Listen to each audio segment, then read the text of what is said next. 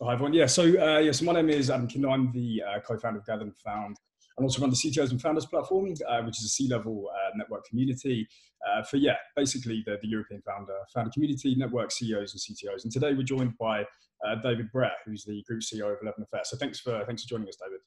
Yeah, no worries. Thank you very much for having me on. Yeah, good stuff. So uh, yeah, I think I've I've said before a few times. I mean, I don't think there's many people who haven't uh, heard of 11FS who've been really kind of watching your your journey. It's been uh, it's been really impressive, and you know you guys are doing things a little bit differently. So I mean, just to kind of get started, really. I mean, how how are you guys finding things, and what does it look like for you? How have things changed over the last few weeks with uh, with COVID and coronavirus?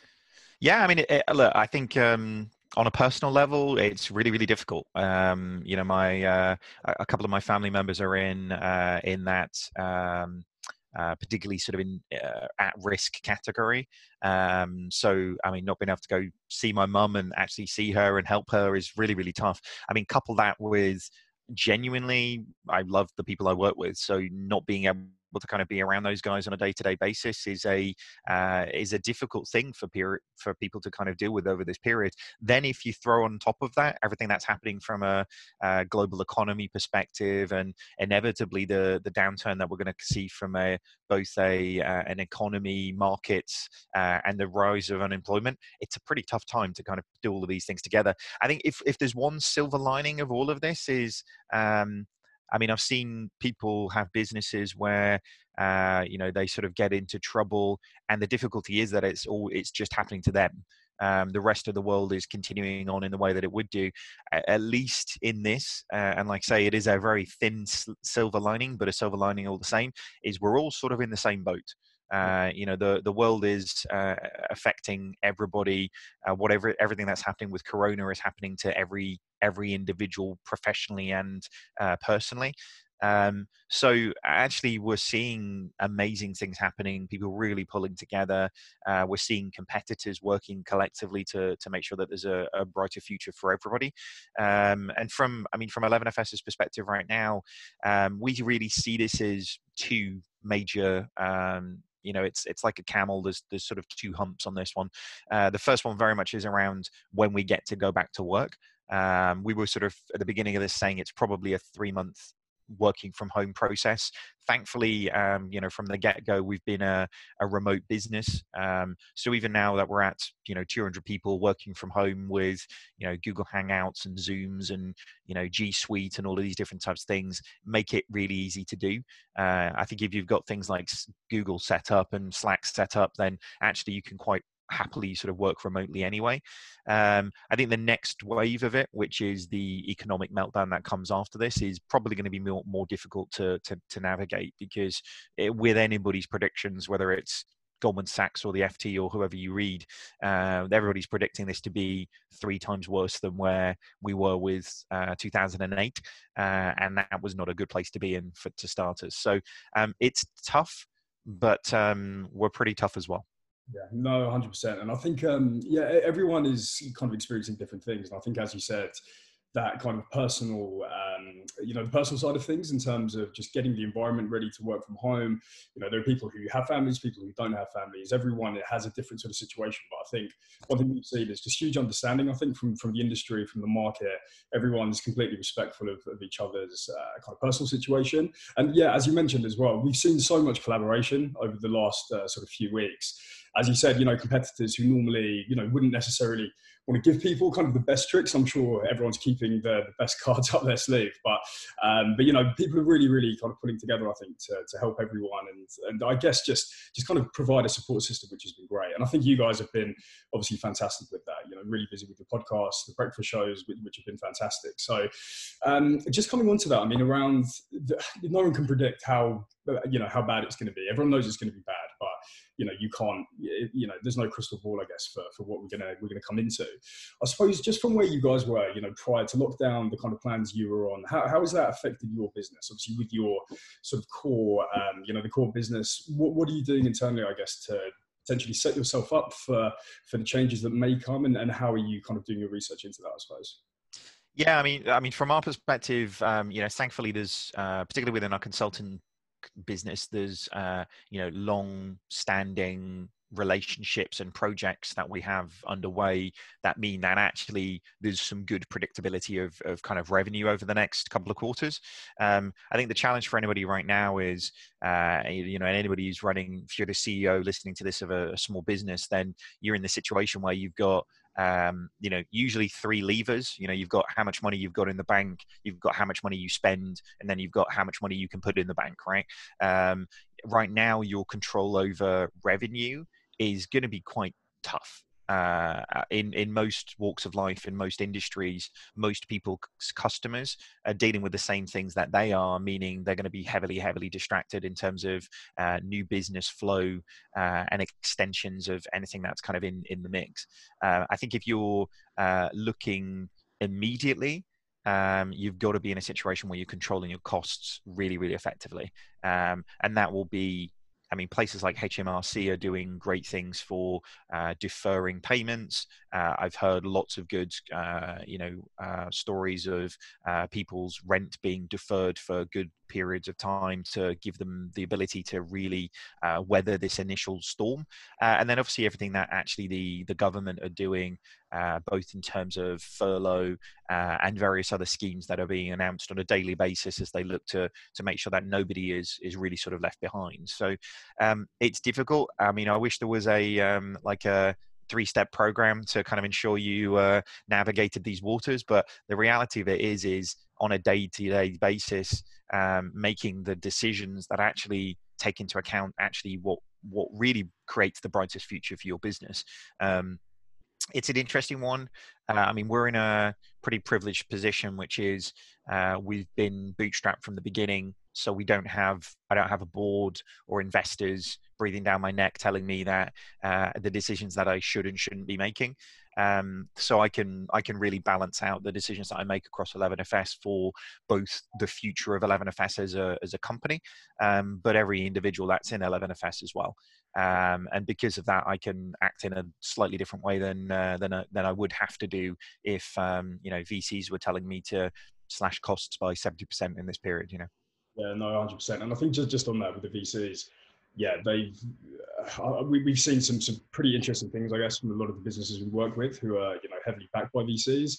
Um, you know, even very very well funded businesses have really kind of slashed everything, you know, to, to kind of make sure that they're in a good position for for when things do change. And yeah, it's interesting. I mean, just around kind of the culture and I guess how how you run as a company. I mean, you're, you're a very community driven business. Um, it seems like you give you know you're very encouraging and wanting people to, to be active and very vocal in your market which um, you know sometimes I guess you don't find as much within consulting I think um, which is where you know obviously being being a challenger in that space that's obviously something you're you're looking to change but yeah i mean i'd, I'd say i mean our, our secret sauce on that one is um, you know prioritize the culture of your business over literally everything else because um, there's there's so many organizations who don't really realize that their business is only their business because of the people that are in the business um, you know the success in terms of the revenue you generate the ideas the culture that's there and the way that that sustains the business all of these things only exist because of your people. Um, now that's not kind of you know making kings and queens within your organization. It's about the type of people that you bring. But our you know our vision is very clear but our mission for us is just about unleashing potential in people. Uh, you know we say it's like our vision is to change the fabric of financial services but our mission is just to unleash talent because if we can create the environment where people do the best work that they have ever done in their life because they understand it better or they're more motivated or they're given the environment where they can actually do that and make decisions and move things forward um, it just makes sense right? I mean in this period you know i'm saying about controlling costs um, for any organization right now you know listening to this it's going to be the biggest cost is going to be people.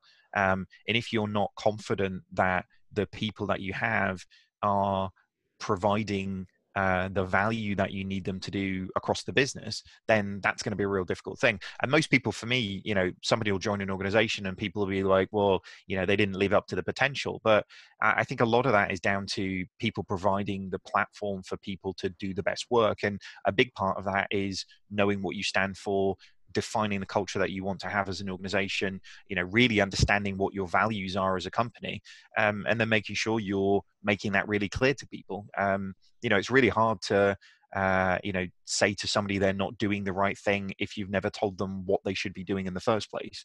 Um, so for us, I mean, my my background is is more sports than it is business, really, uh, and I've kind of brought as much uh, sports thinking into uh, how we've set up the culture. Uh, you know, just th- simple things like we just said. It's like actually, like you wouldn't put a sports team together and not tell them the tactics you want them to play, uh, and you wouldn't not give somebody a striker feedback about going to the wrong post every time. You know, like you do these things all the time because actually the collective focus of that sports team is to make the team better. Um, and from our perspective, if you really lead with transparency on communication, uh, authenticity in terms of how you deliver these things to people, um, and then actually incrementally ensuring that you are all on the same side of the table metaphorically in terms of driving to uh, achieve the objective that you all commonly hold. Um, like it's no surprise that people work better and are more productive at that time period. Um, I mean, for us, there's a, there's a bunch of stuff that we do which like you say, in this period, we've just externalized it because actually it's things that have been really, really useful for creating our culture. Um, but actually, now that uh, we're in this situation where we sort of almost figured out how we would do it distributed for our workforce at 11FS and then realized, well, why don't we just distribute this for everybody? You know, because whether it's, I mean, our uh, Alex, uh, one of our audio engineers, has been doing a a daily music mix. He's just an amazing DJ. Uh, releases that every day uh, into our Slack channel, and I was like, why don't we just put this out? You know, so we started distributing those publicly, and that's you know the the listenership for those is, is amazing. But even, I mean, Zoe, my business manager, does a uh, uh, a, a daily yoga session now that even people like the CTO of IBM are joining that every morning to uh, to to sort of get their yoga on and, and start that stuff. So I mean, it's things like this where things that are useful to you as an organization when we've got this beautiful distribution channel that that you know is called the internet then actually it's no more effort for us to support everybody than it is just supporting 200 people at 11fs yeah, no, 100%. And I think, you know, look, looking ahead, there's a lot of talk, a lot of debate around how the landscape, I think, is going to change. You know, now that more people, I mean, for me personally, I've got two young children. So for me, I'm actually pretty keen to get back to the office, to be honest with you. I love my kids. um, but yeah, I think for me, finding that balance has actually been pretty tough. And I think a lot of people have had that. Um, but on, on, the flip side, a lot of people are finding that they're actually very productive. You know, they're doing some really, really great work from home. Um, it's probably easier, I think, meetings as well. They're probably a little more efficient now. You know, there's no kind of uh, just wasted sort of chats, which I think you need that in a business because that's obviously where you build relationships as well. But how, how do you, you know, realistically see this this going to change? I, I, guess over the next uh, kind of few weeks and, and coming out to, or you know, coming out of lockdown back into normal ways of working. Yeah, I mean, I, I hope there's a lot of people that'll take a lot of the positives from this time period, like you say, in terms of focus and uh, and actually um, what to say no about um, because I mean, a lot of people's lives get filled up with, you know, their diary gets filled up with meetings that are not really aligned to the things that they really need to be doing on a day-to-day basis to meet their objectives. So I'm, I'm hoping this level of focus is is there. I, I think what you'll find is there's probably a lot of um, slightly more senior people in organizations who are adapting to this probably slightly better. Um, and anybody who is new to the workplace are probably struggling a little bit more. Um, I think if you find the the people who um, haven't really been used to work in that time period because i mean my my background i mean before 11fs i've worked at management consultancies and consultancies and uh, you know big organizations. Uh, this is the longest period of time in the last 10 years i've actually spent at home. Um, similar to you i've got two kids in the other room that uh, my wife is doing an amazing job of um, stopping them killing each other right now. So uh, you know the, the, the world could do with getting back to normal about now. Um, like I say, both from a personal and a professional perspective, really, in terms of being able to sort of continue in what we're doing. But I mean, for for us, again, that this has not really changed it too much. Um, you know, we really believe in um, sort of atomizing priorities uh, to the point where actually the entirety of the organization sets and says to everybody what their priority is every single day um, because it's just a great way of reinforcing connective tissue between people within the organization and actually understanding where people can actually help with one another. So i think um, for many people You know, I, I actually hope some big organizations realize that, uh, you know, having a culture of trusting people to do the work wherever they are, where work can fit around their lives rather than the other way around, uh, actually leads to really productive people. Um, and all of the fear that people had around remote working and, you know, can we trust our people to when we can't see them, um, hopefully is really sort of dissipated because I think people are doing an amazing job. I mean, definitely within 11FS, we've seen no dip in productivity in any way, shape, or form. Um, but we're just allowing people to work around uh, or work around life.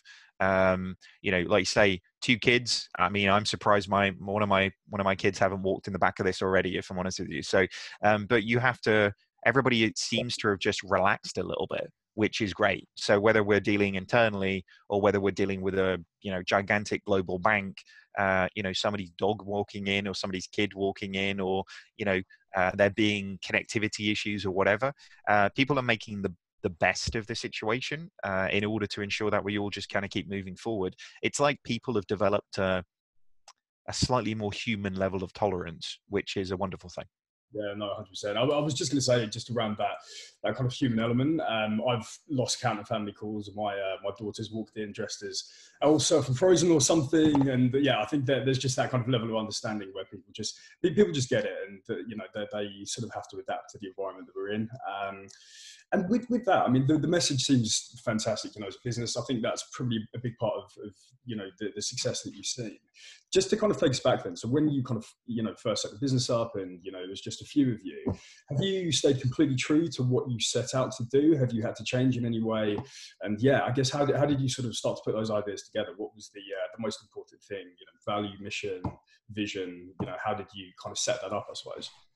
Yeah, I mean, from the very beginning, um, and I, I, was working at um, uh, Gartner, so I was running their I was running their global digital banking practice. Um, left left that on the inkling that there was something that we could do to sort of move a lot of these models forwards. Um, for me, uh, it always comes back to um, you know your uh, you know your vision and your mission. Uh, can you establish a, a, vision and a mission uh, especially when you're trying to start an organization, uh, can you start a vision and a mission that actually um, gets other people motivated by what you're doing? Um, because if you if you can do that and you can create that um, that sort of uh, magnetism around the thing that you're doing, the thing that you're driving, then actually what you'll find is you'll you'll start to get people to to sort of get involved with what you're doing really really quickly anyway. Um, for me, um, and we we've talked about this a lot over the course of um, uh, you know 11FS's um, you know four years now is uh, you know our, our purpose was was pretty clear. Uh, you know, we, we were there because we see big banking organizations spending billions of pounds and not really achieving the thing that they set out to do. Um, and actually with that purpose and with you know a lot of our narrative is around really digital banking only being 1% finished despite all of the efforts despite all of the stuff that's been put in place. And with that purpose with that thesis uh, you know that narrative around the organization can you use that as a magnet for the type of talent that you need to then make the not only a good idea but create the credibility in the space that can actually make those things happen? Um, and for me it's it's sort of as simple as that. Success for me is uh, is momentum. Um, you know being able to convince uh, you know jason bates uh, who was you know co-founder of monzo and cpo over there um, that this was something that we could do um, that one bank was great, but what about if we went and built 50 um, all over the planet of all the different types, uh, as well as you know Simon Taylor, who was running uh, R and D for the blockchain division in Barclays, uh, Ross Methven, who was uh, running a successful research firm over in uh, called Mapa. Um, actually, to be able to galvanize and create that magnet that pulled those people together, um, really that narrative has not changed very much. Um, you know actually what we believe in we've kind of focused a little bit more on it um, and actually when it comes to uh, the things that change as you scale um, really it's about when you when you pull a small group of people together um, the things that connect you are personality and the bits that you carry around in your brain. Um, when you start getting to 50 people the processes that you put in break uh, you know communication processes or uh, you know any any type of process you can possibly put in place when you are starting will have broken by 50 uh, and then by 100 and then by 150 and then by 200 hmm. uh, we must have gone through you know 50 different iterations of our team meeting because you know at one point it was like five of us on a on a google hangout uh, by the time it was 50 we needed to change the format of it quite dramatically. I mean, we used to run a, a Friday meeting that was uh, highlight, low light, and who gets your shout out. You know, what was the great thing that happened this week? What sucked and how can we help and who in the company went out of their way to help you more than anybody else this week. Um, when you start hitting 50 people that meeting is suddenly like it's like an hour and a half. Uh, when you hit 100 people then that's nearly a day of your time. Um, so you know how you keep iterating these things is really really important. And then actually the stuff that um, what was really interesting was the stuff that uh, myself and Ross and Jason and, and Simon would do automatically we realized that actually we're in a really privileged situation. I mean, we, you know, I've I've worked for you know 15 years across big companies and, and small companies startups and big banks and big consultancies all, all, all sorts you know jason's worked at accenture and monzo and starling and all these other companies um, and simon's worked at you know uh, and, and Barclays and all these different places. The stuff that we just do automatically because of that experience actually isn't automatic to everybody.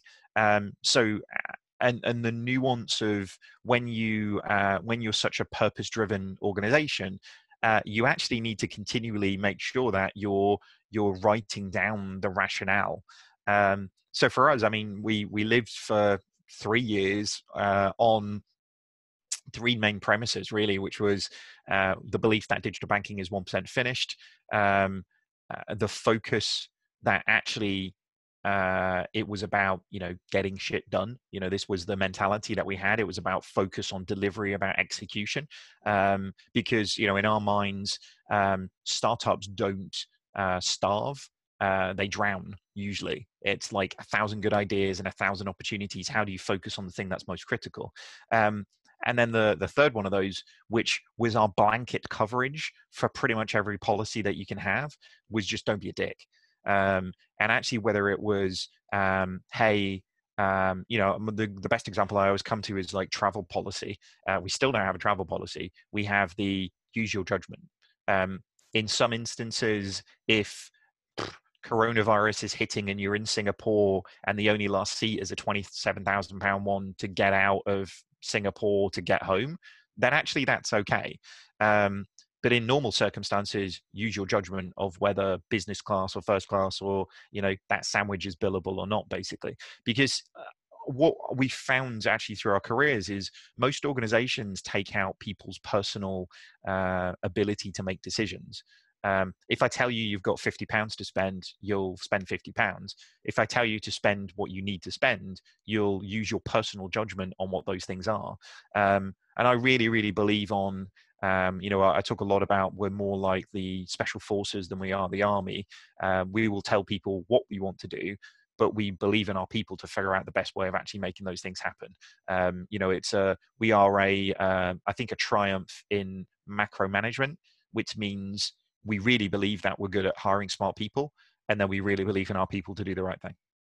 Yeah, and I think it's um, you know, as you've kind of touched on there, you know, just with the uh, kind of expenses and stuff like that, it's just treating people like adults and actually giving them the yeah the ability and the opportunity to actually do things for themselves.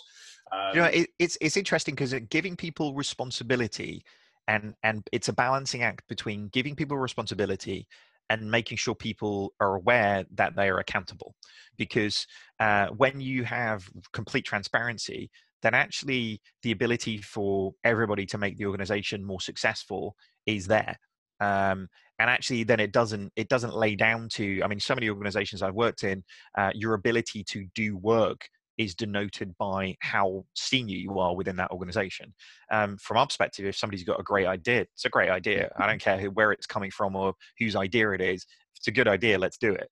Um, and I think it leads to a it leads to a very different level of accountability that people take for the things that they're driving forward for the organization. So uh, again, I, I, should say, I mean, I, I, say say this a lot is um, a lot of people don't understand culture and they think it's some sort of fluffy thing that materially doesn't under, you know impact anything but if you have great people and a bad culture you won't keep the people for very long and they won't be very productive and your company won't be very productive.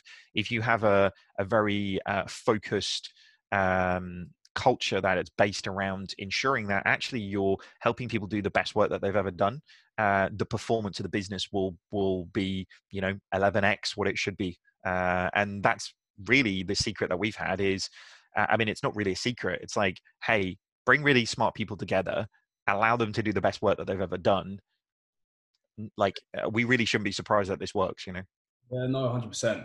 And with you know, when people start, you know, software engineers, architects, uh, you know, different business leaders within the company, um, do, do, you do you have like a workshop around you know your story, your mission? Do they sort of get given that introduction? I guess they get that through the process when they join you guys anyway, right? But um, yeah, how do you kind of set them up to, to really feel a part of you know the, the 11FS family, and how do you give them that kind of platform to make sure that they're you know within that culture straight away? Yeah, so from from our um, uh, I mean, having values is one thing, but actually, what you do with them is is so much more important. You know, we we've, uh, I mean, I, I always use Enron as a a good bad example, depending on which way you want to sort of look at it. Um, you know, if your if your values are literally just something that is a poster on a wall, um, then they're not really very meaningful. Um, you know, you have to be confident that your management team and every individual in your organization lives these things day in day out else they're meaningless. Um, so for us you know actually creating those values and the attributes and for anybody listening to this if you head over to my linkedin profile we've put out there all of our values or attributes for everybody else to see as well as the process in which we went about to create them to help anybody else that we can do. Um, what we sort of found with that is you know embedding them into hiring processes. Um, one thing I, would say, I mean, we've been hiring from culture for culture, or, or like almost for day one. Um, it got to the point where, I mean, just keeping up with CVs was almost impossible, if I'm honest with you. So I, I didn't actually look at CVs at all uh, for about a year period uh, until we'd spoken to the person but I only spoke to the people who sort of passed the cultural test to start with.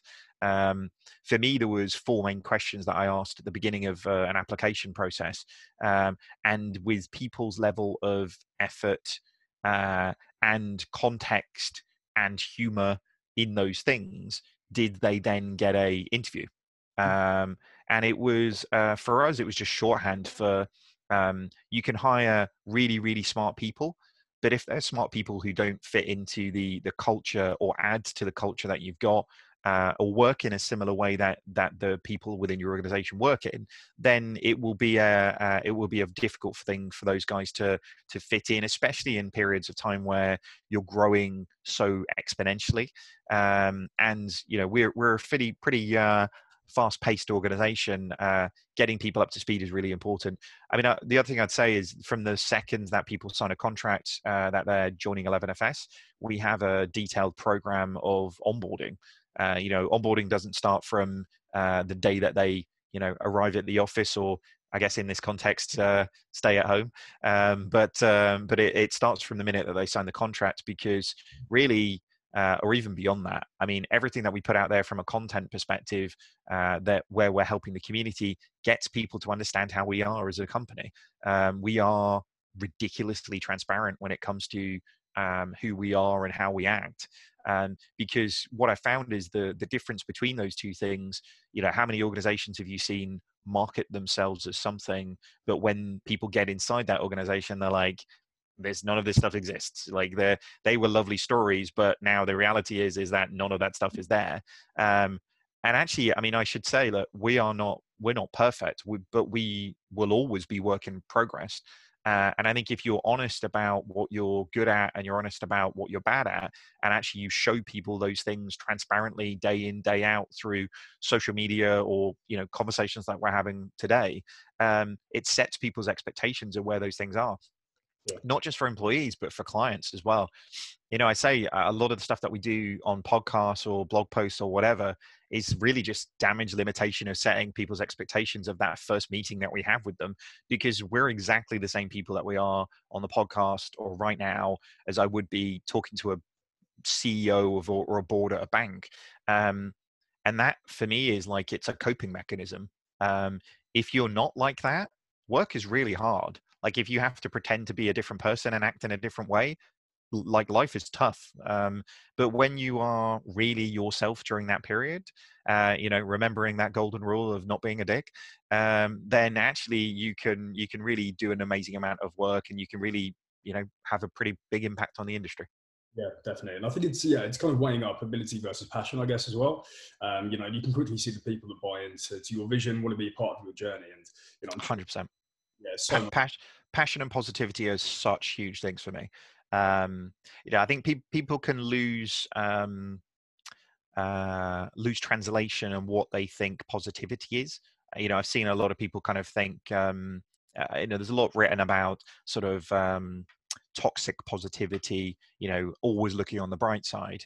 Um, but I think if you're a, you know, an, if you've got a sort of an entrepreneurial mindset, you're always looking for opportunity.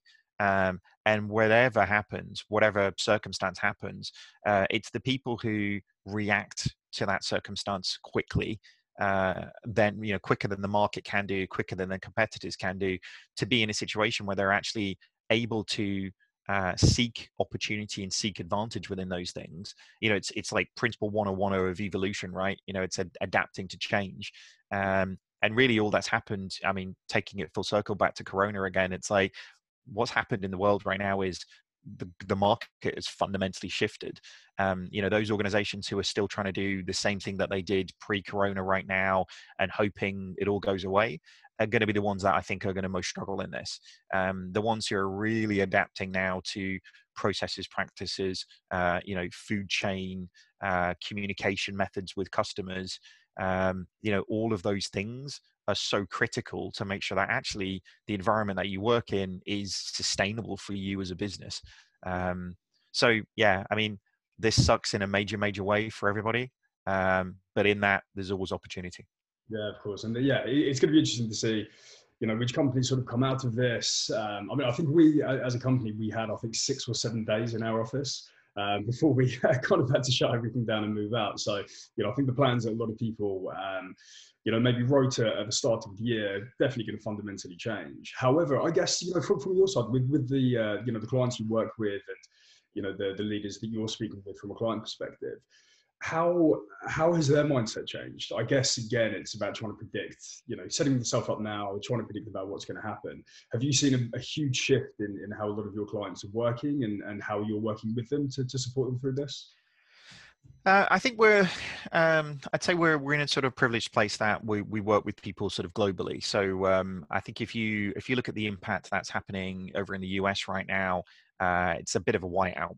Uh, you know, those guys are uh, really in the eye of the storm when it comes to everything that's happening with the the pandemic. So it's a, a lot more difficult for those guys to try and create any sort of you know business continuity in terms of what they're doing because their focus is so much on providing stability and services for their customers um, i think the the thing that we've sort of seen more with clients that we have uh, either in the middle east or far east you know uh, like um, china and japan and and uh, singapore and whatnot um, actually business is starting to return albeit at a sort of reduced capacity in terms of what's happening there um, so I think you know globally. Uh, the reaction is different depending on really what circumstances that they're dealing with. Um, it's it's hard because we're we're sort of in a situation. If this was a tornado or a hurricane or something, we could you know band down the hatches and say that within three to five days uh, we would be dealing with the fallout rather than actually dealing with the the, the hurricane. Um, right now, globally, the hurricane and the fallout are happening in parallel, uh, you know, sequentially, uh, you know, repeatedly, uh, given how this infection kind of works. So, I mean, this is really the the most difficult thing for for SMEs and businesses of all all sizes at this stage is we just don't know how long this is going to last. Uh, you know, the reality is is that we might all be working from home for another two months, uh, if it goes really badly and things tick up again, this could be six months. Um, from an economy perspective, uh, you know, mm.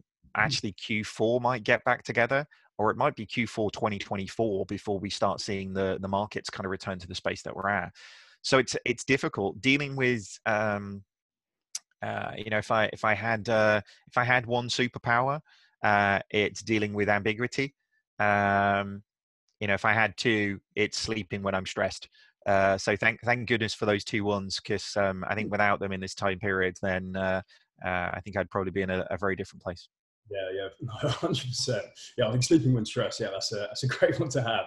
Um, so we, are kind of coming into the last kind of few minutes now. So um, just, I guess, just as kind of like a, few kind of leading points for you know tips and advice. You know, if, if there are CEOs and, and leaders out there, which there are, you know, who are experiencing huge challenges. Um, you know, a lot of companies as well. Even with the you know the furlough, you know, that's not necessarily that's not the, the finished solution, right? That's not going to help everybody out for next nine months. So, you know, what are the kind of the key things, obviously, that people should be doing right now to make sure, you know, they survive, they're still healthy, and, you know, just to make sure that they're kind of maintaining their own sanity, really, and looking at the right thing. What are kind of the, just the core things as a bit of a leading point, really, that, uh, that people need to be doing right now? Um, I, would say um, you know keeping your own sanity, uh, as you said at the top of this, this is um, you know you have your professional and your personal life. Uh, don't let your personal life be a uh, down too far on your priorities, given everything that's happening. Because come what may, that will be there. Um, so make sure you're kind of building your professional life on the stability of your personal life, um, and you know your your husband, your wife, your kids will will sort of thank you for that uh, uh, down the line because uh, you know it's a, a, critical kind of bedrock to build everything else off. From a professional life, I, would say um, you know uh, you are gonna have very limited control right now over the revenue side of your business given everything that's happening. Um, the thing that is within your control is the costs across your organization. Um, i think um, nobody's going to look back on this in six months time and, and say um, i wish i hadn't saved so much money um, so do everything you can right now to ensure that you can create continuity for your business, but that you're creating efficiencies uh, and you're reducing spend. Um, negotiate with your suppliers hard, uh, negotiate with your office provider hard. Uh, you know, really look into what is it across your business that isn't putting more money in the bank, and actually make sure you're you're taking advantage of the the government schemes that are out there. Um, I think the the rest of it it really is um, perseverance because uh, this is not a uh, I mean, you can look at a spreadsheet for as long as you like. There is not a uh, a chess move or a, a mind trick you can do to get you through this. What is going to happen is real perseverance across this, and remembering fundamentally, as I said at the top, your business is only your business because of your people, uh, and actually, uh, as many of your people as you can really get to un- understand the difficulty of the decisions that you're making over this time period will mean that inevitably if you get to the point where tough decisions need to be made then you'll find a lot more understanding from the people that you're kind of working with. So i mean if you're just now getting to the point where um, you know transparency of communication and authenticity through that period is something that's happening. Uh, it's going to be a tough sell to kind of flip to flip to that switch right now. Um, but if you've been doing it uh, i'd say you know the critical really is whatever your culture is whatever the values are within your organization now is not the time to lose them. Now is the time to really double down on what it is that makes you you yeah, no, of course. And I think, I mean, we've all heard some, some really good and some pretty bad stories, I guess, as well, in terms of how that has been communicated with staff. Um, and yeah, it's just having that kind of trust, isn't it? You know, the honesty, uh, transparency obviously is so key. Um, you know, you should never admit bad news. It has to come out, right? So why sort of sit back on it? You know, you need to have that relationship with, with your staff. Um, so yeah, no, some, some great points. And th- one, one thing I always really like to ask people as well is that, you know, over the journey that, you've been on the last four years, 10, 15, 20, you know, you may be the exact same sort of guy that you were sort of 15, 20 years ago. You may be different. I mean, if you could sort of go back and, and just give yourself a piece of, a piece of advice, um, you know, what, what would that be? What would you say to, uh, to, to a younger David Brear? So it's, it's, it's an interesting one. I, um, uh, I'm so grateful for what I get to do today. I'm not sure I'd change anything through that journey. Um, it's like uh, it's like the plot of Back to the Future 2. I almost wouldn't want to change anything because if I did, then I might not be able to do the thing that I'm doing right now. Um, but I think the thing the thing that I'd um, I'd definitely say if I could go back was work harder. Um, because I mean I, I've been very lucky that actually uh, you know my, my background was more uh, sports than business and i was just naturally quite good at sports therefore i didn't really have to try very hard uh, and i could uh, i could sort of outperform in terms of that space and sadly i took that approach to uh, academia um, and it wasn't until uh, i tore all the ligaments in my left knee and had to get a proper job that I mm. realized that actually there was a correlation between effort and impact. Um, because actually, when you're not naturally good at something and you actually have to try, you start to understand what real effort actually is. Um, so if I could go back to a, I don't know, a 15, 16 year old me, it would be put in as much effort into your academic life as you did your sporting life, because ultimately uh, when you look at assurances of careers at the end of the day, that one's going to be much more assured than the other side of things. Um, you know, thankfully, when I got to uh, the age of 23, um, I realized there was this correlation. Uh, and if I'm honest with you, eh, you know, if I could give anybody one tip, um, it was the flip that went off in my head. You know, the switch that went off was just work harder than everybody else around you, uh, and that's all I've done ever since. Would you uh, would you change the injury? do you know it's a, it's an interesting one. Um, do you know I love I love what I'm doing now. Mm-hmm. Um, so I mean I could have done without a, a, knee like a watermelon for for a couple of months, but uh, but other than that, I um, yeah I think I think I'd live with it. You know, there's not much that I would have uh, I would change. I think in order to have a business run in the way that we run a business. Um, then I still would have wanted all of those experiences. And actually, I still would have wanted to know what that side of competition really really feels like because we embody so much of that in terms of how we act uh, on a day-to-day basis at the company um, you know we are on a macro an aggressive company um, as in our understanding of the industry and what needs to change in the industry we are very clear on and not scared of saying about it. But on the micro level we are the most human organization that you can kind of come across. Um, and exactly as you would do on a sports team is you want to win. You want to change the industry. You want to do that. You want to define what that means. Um, now in a business context winning is not what it is within a sporting context in a business context winning is is um, infinite in terms of the objectives that you can kind of set around it um, so it's it, the context is different but we're bringing in all of the things that we uh, you know that i learned all the way through that period which for me um, you know lets me at least get off a little bit on of the uh, the competitive nature that I have still brimming in my brain. So um, so no, I don't think I'd change anything. I'd probably still take the knee and the pins as it stands. Yeah, no, fine, fair enough. And yeah, I mean, we're all hoping that sport comes back soon as well, right? So yeah, that would be good. But um, David, thanks for your time. Really, really appreciate it. Um, uh, yeah, I was going to say, obviously, you guys are still continuing uh, to onboard and hire, so continue to reach out to your kind of TA teams. Uh, I mean, you're pretty open in you know welcoming, I guess, feedback or you know just people reaching out to you. So, I mean, through LinkedIn as well would be a good place for guys to reach out and continue to get in touch. Yeah, you can find me. I mean, pretty much on every social network at this stage. Uh, LinkedIn's the place that I'm preferencing most, or if you want to hit me on email, it's just david at 11fs.com. Sure, perfect stuff. Well, David, thanks for your time. Um, yeah, I'm sure everyone's going to be uh, yeah really inter- interested in, in, hearing hearing the story and, and continuing to watch you guys uh, you know grow over the next few years. So um, yeah, best of luck with growth and uh, and yeah, thanks for your time. Thank you for having me on. Cheers, David.